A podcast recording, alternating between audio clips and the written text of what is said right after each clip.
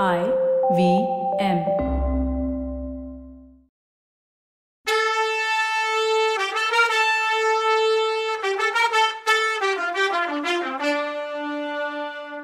வணக்கங்க. நான் கவிதா பேசுறேன்.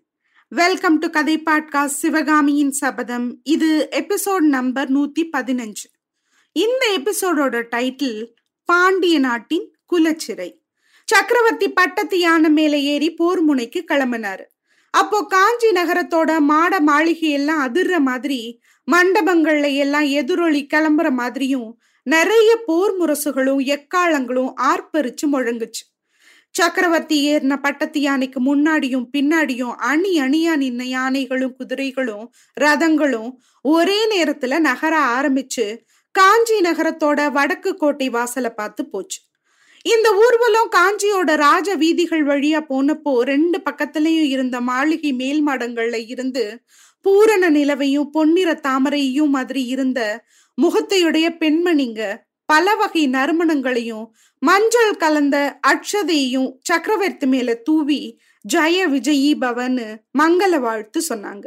இப்படி நகர மக்களால குதூகலமா வழி அனுப்பப்பட்ட சக்கரவர்த்தியோட போர்க்கோல ஊர்வலம் ஒரு முகூர்த்த காலத்துல வடக்கு கோட்டை வாசல அடைஞ்சது. நல்லா திறந்திருந்த கோட்டை வாசல் வழியா பார்க்கும்போது கோட்டைக்கு வெளியில கொஞ்ச தூரத்துல ஆரம்பிச்சு கண்ணு கெட்டின வரைக்கும் பரவன ஒரு பெரிய சேனா சமுத்திரத்தோட எடையடையில கணக்கில்லாத கொடிகள் காத்துல பறக்கிற காட்சி காத்து பலமா அடிக்கும் போது கடல்ல கண்ணு கெட்டின தூரம் வரைக்கும் வெண்ணுரை எரிஞ்சு பாயிற அலை மாதிரி இருந்தது. வடக்கு கோட்டை வாசல்ல அகழிக்கு அந்த பக்கம் நின்னு மாமல்ல சக்கரவர்த்தி கடைசியா விடை பெற்றது மானவர்மர் கிட்டையும் தன்னோட செல்ல குழந்தைகள் ரெண்டு பேர்கிட்டையும் தான். மகேந்திரனையும் குந்தவியையும் தன்னோட ரெண்டு கையாலையும் வாரி அணைச்சு கட்டிக்கிட்டப்போ இந்த குழந்தைங்களை இனிமே எப்ப பார்க்க போறோமோ என்னவோன்னு தோணவும் மாமல்லரோட கண்ணுங்க கலங்கி கண்ணீர் ததும்புச்சு. குழந்தைகளை கீழே இறக்கி விட்டுட்டு மாணவன்மரை பார்த்து மாமல்லர் என் அருமை நண்பரே இந்த குழந்தைங்களையும் இவங்க அம்மாவையும் பல்லவ நாட்டையும் உங்களை நம்பிதான் ஒப்படைச்சிட்டு போறேன். நீங்க தான் இவங்களை கண்ணு கருத்துமா பாதுகாத்து நான் திரும்பி வரும்போது ஒப்படைக்கணும். மாணவன்மரே பரஞ்சோதியோட அபிப்பிராயப்படி திருக்கழுக்குன்றத்துல திரண்டிருந்த படையில ஒரு பாதியை நிறுத்திட்டு போறேன். பாண்டிய குமாரனாலோ அவனோட படையாலோ காஞ்சிபுரத்துக்கு ஆபத்து வர்றதா இருந்தா நம்ம படையை யூஸ் பண்ண தயங்க வேணான்னு சொன்னாரு. ஆகட்டும் பிரபு. உங்களுக்கு இந்த இடத்து கவலை கொஞ்சம் கூட வேணான்னு சொன்னாரு மாணவன்மன். ரொம்ப சந்தோஷம். கடைசி நேரத்துல எங்க நீங்களும் வரணும்னு புடிவாதம் பிடிக்கிறீங்களோ அப்படின்னு பயந்துட்டு இருந்தேன். இதுதான் உண்மையான நட்புக்கு அழகுன்னு மனசு நிறைஞ்சு சொன்னாரு மாமல்லர்.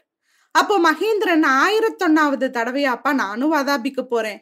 என்னையும் கூட்டிட்டு போங்கன்னு சொன்னான். பையனை பார்த்து மாமல்லர் மகேந்திரா இந்த வாதாபி போர் கிடக்கட்டும். இதை விட பெரிய இலங்கை யுத்தம் வரப்போகுது. உன் மாமாவோட நாட்டை அபகரிச்சுக்கிட்டவன போர்ல கொன்னு நாட்டை திரும்ப பிடிக்கணும். அந்த போருக்கு போகலான்னு சொன்னாரு. இப்படி சொல்லிட்டு மாமல்லர் சட்டுன்னு குழந்தைங்களை விட்டுட்டு போய் போர் யானை மேல ஏறிக்கிட்டாரு. அவ்வளவுதான். அந்த பெரிய பிரம்மாண்டமான பட கடலே இடம் பெயர்ந்து போற மாதிரி மெதுவா போக ஆரம்பிச்சுது. அவ்வளவு பெரிய படம் ஒரே காலத்துல நகரும் போது கிளம்புன புழுதி படலமானது வானத்தையும் பூமியையும் ஒன்னா மறைச்சுது. அந்த புழுதி படலத்துல பல்லவ பட அடியோட மறைஞ்சு போன வரைக்கும் மாணவன்மரும் மகேந்திரனும் குந்தவியும் கோட்டை வாசல்ல நின்னு கண்ணு கொட்டாம பாத்துட்டு இருந்தாங்க. மாமல்ல சக்கரவர்த்தி படையோட கிளம்பி போய் மூணு நாள் ஆச்சு. காஞ்சி மாநகரத்தோட தெருக்கள் வழக்கமான கலகலப்பு இல்லாம வெறிச்சோடி கடந்துச்சு. பட்டணமே தூங்கி வழிஞ்சிட்டு இருந்தது. வழக்கத்துக்கு மாறா அந்த பகல் தூக்கத்தை கலைச்சுக்கிட்டு காஞ்சி நகர் தெருக்கள்ல ஒரு ரதம் கடகடன்னு சத்தத்தோட அதிவேகமா பயணம் பண்ணி திருநாவுக்கரசர் மடத்தோட வாசல்ல வந்து நின்னுச்சு.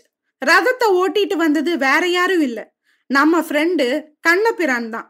ரதத்துல இருந்து நாம இதுவரைக்கும் பார்க்காத புது மனுஷர் ஒருத்தர் கொஞ்ச வயசுதான் இருக்கும் அவர் இறங்கினாரு.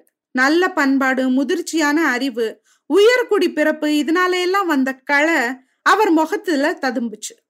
கீழே இறங்கினவரை பார்த்து கண்ணபிரான் ஆமாங்கய்யா இதுதான் திருநாவுக்கரசர் திருமடம். அதோ இருக்கிற பல்லக்கு புவன மகாதேவிக்கு உரிமையானது. சக்கரவர்த்திகளோட அம்மா சுவாமிகளை தரிசனம் பண்ண வந்திருக்காங்க மாதிரி தெரியுதுன்னா. யாரு வந்திருந்தாலும் சரி லேட் பண்ண நமக்கு நேரம் இல்லைன்னு சொல்லிக்கிட்டு அந்த புது மனுஷர் மடத்துக்குள்ள நுழைஞ்சாரு. உள்ள நிஜமாவே புவன மகாதேவியார் தன்னோட வளப்பு பொண்ணா ஏத்துக்கிட்ட மங்கையர்கரசியோட வாகீசர் பெருமானை தரிசிக்கிறதுக்காக வந்திருந்தாங்க. சுவாமிகள் வடநாட்டுல தா தரிசனம் பண்ணிட்டு வந்த ஸ்தலங்களோட விசேஷத்தை பத்தி புவன மகாதேவிக்கு சொல்லிட்டு இருந்தாரு. எல்லாம் சொல்லிட்டு கடைசியில தா திரும்பவும் தென்னாட்டு யாத்திரை கிளம்ப போறது பத்தியும் சொன்னாரு. ஆமாமா வடநாட்டுல எத்தனையோ ஸ்தலங்களை தரிசனம் பண்ணேன்.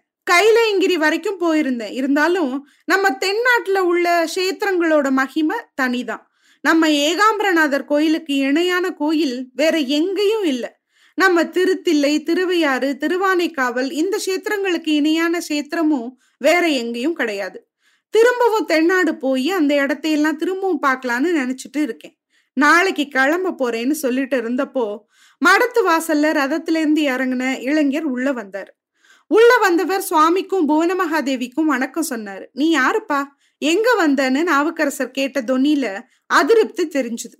அந்த குறிப்பை புரிஞ்சுக்கிட்டவர் கை கூப்பி நின்ன மாதிரி சுவாமி மன்னிக்கணும். சக்கரவர்த்தியோட அம்மா இங்க வந்திருக்கிறது தெரிஞ்சும் முக்கியமான விஷயங்கிறதுனால உள்ள வந்துட்டேன்.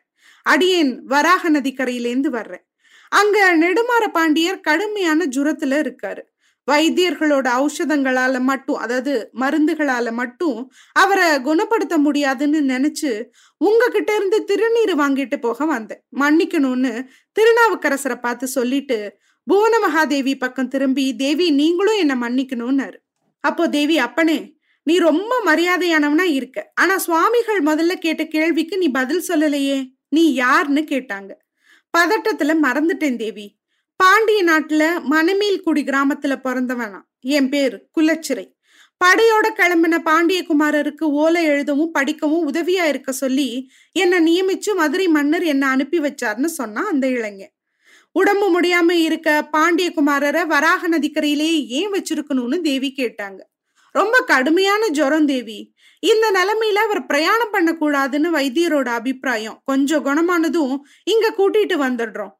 அரண்மனைக்கு வந்து இதை சொல்லிட்டு போகலான்னு இருந்தேன். நல்ல வேளை அங்கேயே உங்களை பார்த்துட்டேன்னு சொன்னா குலச்சிறை அப்படி இல்லப்பா என்கிட்ட சொன்னா மட்டும் பத்தாது. அரண்மனைக்கு வந்து வானமாதேவி கிட்டையும் நேர்ல சொல்லிட்டு திரும்பிப்போ பாவம் அவ ரொம்ப கவலைப்பட்டுட்டு இருக்கான்னு போன மகாதேவி சொல்லிக்கிட்டே எந்திரிச்சு சுவாமி போயிட்டு வரேன். விடை கொடுங்கன்னு சொன்னாங்க. பூன மகாதேவியோட மங்கையர்கரசியும் எந்திரிச்சு நின்னா. குலச்சிறை உள்ள வந்ததுல இருந்து அவன் முகத்தை உத்து பார்த்துட்டு இருந்தவ இப்போ வெளியில போறதுக்கு முன்னாடி கடைசியா ஒரு தடவை பார்த்தான் அப்ப குலச்சிறையும் அவளை பார்த்தான் ரெண்டு பேரோட முகத்திலையும் கண்ணுலையும் ஏதோ பழைய ஞாபகத்தோட அறிகுறி தெரிஞ்சது. அவங்க ரெண்டு பேரும் போனப்புறம் திருநாவுக்கரசர் அப்பனே எல்லாம் என்னை ஆளும் எம்பெருமான் செயல். என்னால நடக்கக்கூடியது என்ன இருக்கு? இருந்தாலும் திரிபுரம் எரித்த இறைவன் பேரை உச்சரிச்சு இந்த திருநீத்தை கொடுக்குறேன். எடுத்துட்டு போய் கொடுங்க. எனக்கு வந்திருந்த கொடுமையான சூளை நோய ஒரு நிமிஷத்துல மாயமா மறைய செஞ்ச வைத்தியநாத பெருமான் இளம்பாண்டியரோட நோயையும் குணப்படுத்தட்டும்னு சொல்லி விபூதிய கொடுத்தாரு. அத பயபக்தியோட வாங்கிக்கிட்ட குலச்சிரை பத்திரப்படுத்தி வச்சுக்கிட்ட சுவாமி அடியனுக்கு இன்னொரு வரமும் கொடுக்கணும்னு பணிவோட சொன்னாரு. கேளு தம்பி உன்னோட பக்தி மரியாதை எனக்கு ரொம்ப பிடிச்சிருக்குன்னு சொன்னாரு வாகீசர். தென்பாண்டி நாட்டுல சமணர்களோட ஆதிக்கம் அதிகமாயிட்டே வருது. சுவாமிகள் நீங்க சிஷ்ய கோடிகளோட பாண்டிய நாட்டுக்கு வரணும். அந்த மக்களை சமணர்களோட வலையில விழாம தடுத்து ஆட்கொள்ளணும். தமிழகத்தோட புராதன பாண்டிய வம்சத்தையும் சமண படுகொழியில விழாம காப்பாத்தணும். ஆஹா நல்ல மரத்துல புல்லுருவி பாஞ்சது மாதிரி இந்த தமிழ்நாட்டுக்கு சமணம் ஏன் வந்தது சுவாமின்னு குலச்சிறை ஆவேசத்தோட பேசிட்டு வந்தப்போ நாவுக்கரசர் முகத்துல புன்னகை தவழ்ந்துச்சு. அந்த வாகீசர் பெருமான் குலச்சிறையை கை காட்டி நிறுத்திட்டு தம்பி சமண மதத்து மேல ஒரு காலத்துல நானும் இப்படி கோபமா தான் இருந்தேன். ஆனா இந்த காலத்துல ஒரு சில பேர் செய்யற வேலைக்காக சமண மதத்து மேல துவேஷம் வைக்கிறது நியாயம் இல்லை. அன்பையும் ஜீவ காருண்யத்தையும் போதிக்கிறதுக்கு உருவான மதம் அது. நம்ம செந்தமிழ்நாடு ஆதி காலத்து சமண முனிவர்களால எவ்வளவோ நன்மை அடைஞ்சிருக்கு. சமண முனிவர்கள் தமிழ் மொழிய வளர்த்தவங்க. அரிய பல காவியங்களை தமிழ்ல எழுதினவங்க. ஓவியக்கலைய நாடெல்லாம் பரப்புனவங்கன்னு சொன்னாரு. குலச்சரிக்கு பொறுமை இல்ல போதும் சுவாமி போதும். உங்ககிட்ட சமணர்களை பத்தின புகழுரைய கேட்பேன்னு நான் எதிர்பார்க்கல. தொண்டை மண்டலத்தை சமணர்கள் கிட்ட இருந்து காப்பாத்தின நீங்க பாண்டிய நாட்டையும் காப்பாத்தி அருள் புரியணும்னு கேட்டுக்கிறேன். அவங்க பண்ற அட்டூழியங்களை நீங்க பாண்டி நாட்டுக்கு வந்து பாருங்கன்னு சொன்னான். நாவுக்கரசர் கொஞ்ச நேரம் கண் மூடி உட்கார்ந்து இருந்தாரு அப்புறம் கண்ணை திறந்து குலச்சிறையை பார்த்து மந்திர தந்திரங்கள்ல பெரிய ஆளுங்களான சமணர்களோட போராடுறதுக்கு சக்தியும் இல்ல ஆசையும் என்கிட்ட இப்போ இல்ல. ஆனா இத கேளு தம்பி என்னோட மனசுல ஒரு அற்புத காட்சி அடிக்கடி தெரியுது. பால்வனம் மாறாத பால ஒருத்தன் இந்த திருநாட்டுல தோன்றி அமுத விட இனிய தீந்தமிழ் பாடல்களை பாட போறாரு. அவர் மூலமா பல அற்புதங்கள் நிகழ போகுது. பட்ட மரங்கள் தழுக்க போகுது செம்பு பொன்னாக போகுது பாஷாண்டிகள் பக்தர்களாக போறாங்க. அந்த சின்ன புள்ள மூலமாவே தென்பாண்டி நாட்டிலையும் சமணர்களோட ஆதிக்கம் நீங்கும் சைவம் தழைக்கும். சிவனடியார்கள் பல்கி பெருகுவாங்க. இப்படி திருநாவுக்கரசர் மெய்மறந்து சொல்லிட்டு இருந்தப்போ குலச்சரையார் மெய்மறந்து புலகாங்கிதம் அடைஞ்சு நின்னாங்க. காஞ்சி பல்லவ சக்கரவர்த்தியோட அரண்மனை ரொம்ப அகலமானது. அது மூணு பெரிய பகுதிகளா பிரிக்கப்பட்டிருந்துச்சு. மூணு பகுதிகளோட வெளிவாசலும் அரண்மனையோட முன்புறத்து நிலாமுற்றத்துக்கு வந்து சேர்ந்துச்சு. மூணு பகுதிக்கும் பின்னால பெரிய அரண்மனை பூங்கா இருந்தது. மூணுக்கும் நடுவுல உள்ள பகுதியில மாமல்ல சக்கரவர்த்தி தன்னோட பட்ட மகிழ்ச்சி வானமாதேவியோட வசிச்சாரு.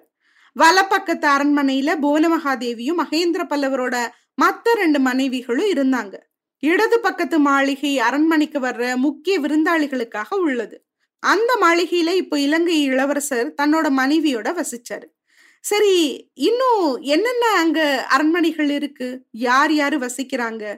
இன்னும் என்னென்ன நடக்க போகுது? குலச்சிறை வந்து இங்க முக்கியமா என்ன பண்ண போறான்? இதெல்லாம் பார்க்கலாம். என்ன நடக்குதுன்னு அடுத்த எபிசோட்ல பார்க்கலாம். அது வரைக்கும் நன்றி வணக்கம்.